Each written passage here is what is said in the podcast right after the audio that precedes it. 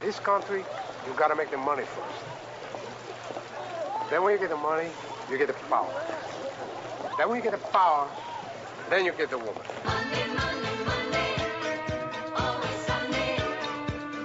Rich man's world.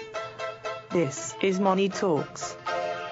And we're back. It's Bill Lako along with Troy Harmon and Jennifer Thomas.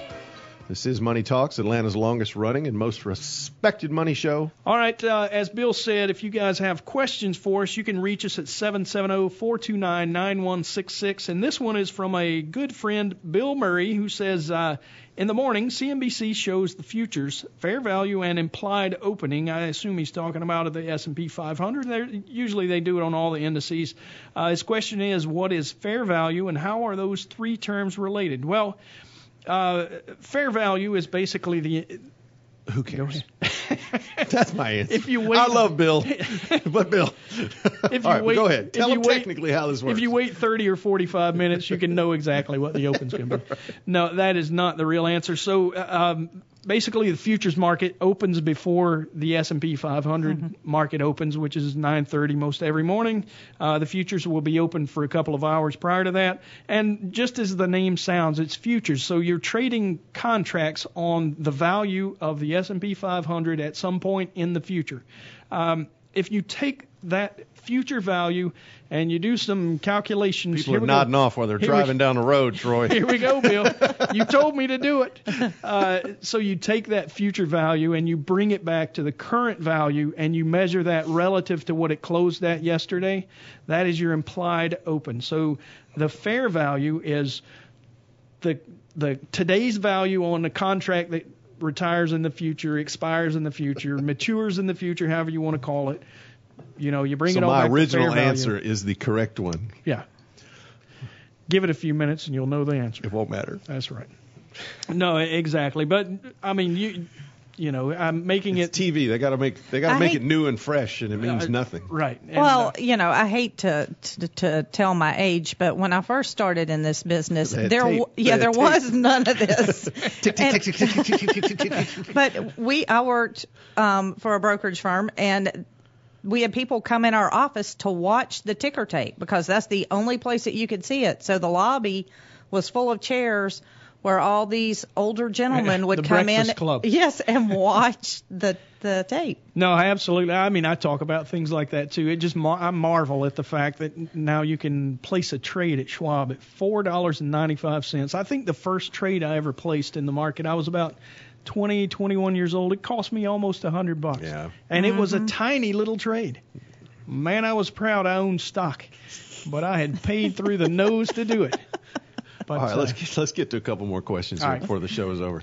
So Adam from Kennesaw says, with interest rates starting to increase, is now a good time to invest in bank stocks. Well, uh, if you'd asked me back in October, I would have probably still told you no, but no is the answer right now. If you look at Really? what's happened, yeah, well, I mean, it's Oh, I totally would have thought you just said yes. no. I, well, I'll tell you That's why I this. leave the investing to you, Troy. Well, the S&P financial sector is up 25% since the first part of November. Uh, the S&P banking sector is up 32.7%. Much of that driven by Bank of America, and that's one of the stocks that was pointed out as um, maybe being one of the one of the good spots to go. Uh, Bank of America is up.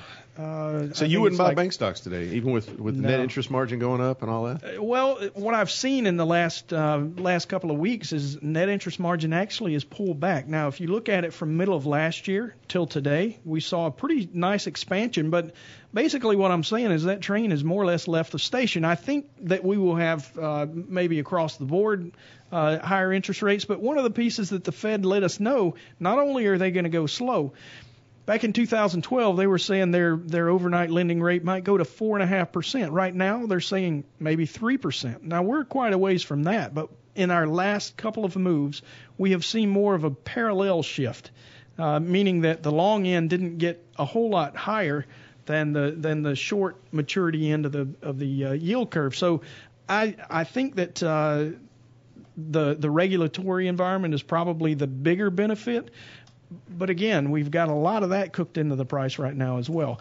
I would say that they, although the the prices look expensive, if you look at them according to any of the price ratios, I think you know if if we have some successes uh, in paring back the regulation, then yeah, they're going to be fine.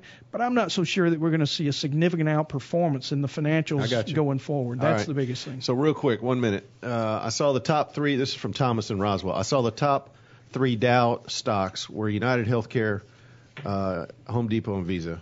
Right. Uh, and that they were key. Oh, I can't read. And that they were the, key in getting the Dow above twenty thousand. Uh, how do you rank these investments? Are they overpriced? Do they meet your criteria? Uh, well, UNH, uh, Home Depot, seconds. and Visa, all three meet our criteria. Two of them we own. We don't own Home Depot. We do own United Health, and we do own. Uh, We have owned Home Depot. We have owned Home Depot, and and it's a solid company. I would say, you know, uh, UNH is a is a buy if I had to give it a rating right now. Visa, I love the the model, and I think it's going to continue to make money with less regulation. They actually win pretty big. Uh, Home Depot is one of the spots, and and you know, if you look at the numbers, it's been growing lately.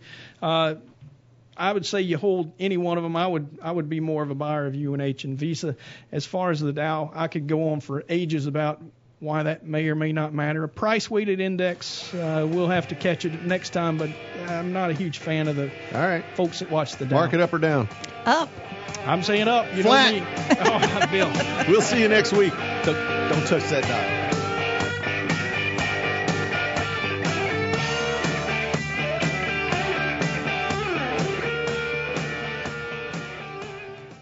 All material presented is compiled from sources believed to be reliable and current, but accuracy cannot be guaranteed. The contents are intended for general information purposes only. Information provided should not be the sole basis in making any decisions and is not intended to replace the advice of a qualified professional, such as a tax consultant, insurance advisor, or attorney.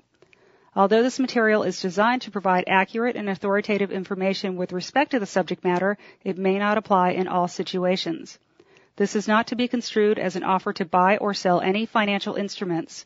It is not our intention to state, indicate, or imply in any manner that current or past results are indicative of future profitability or expectations. Portfolio holdings discussed are subject to change. There is no guarantee that in the future these securities will be held in Hensler accounts. As with all investments, there are associated inherent risks. Please obtain and review all financial material carefully before investing. Hensler is not licensed to offer or sell insurance products. This overview is not to be construed as an offer to purchase any insurance products.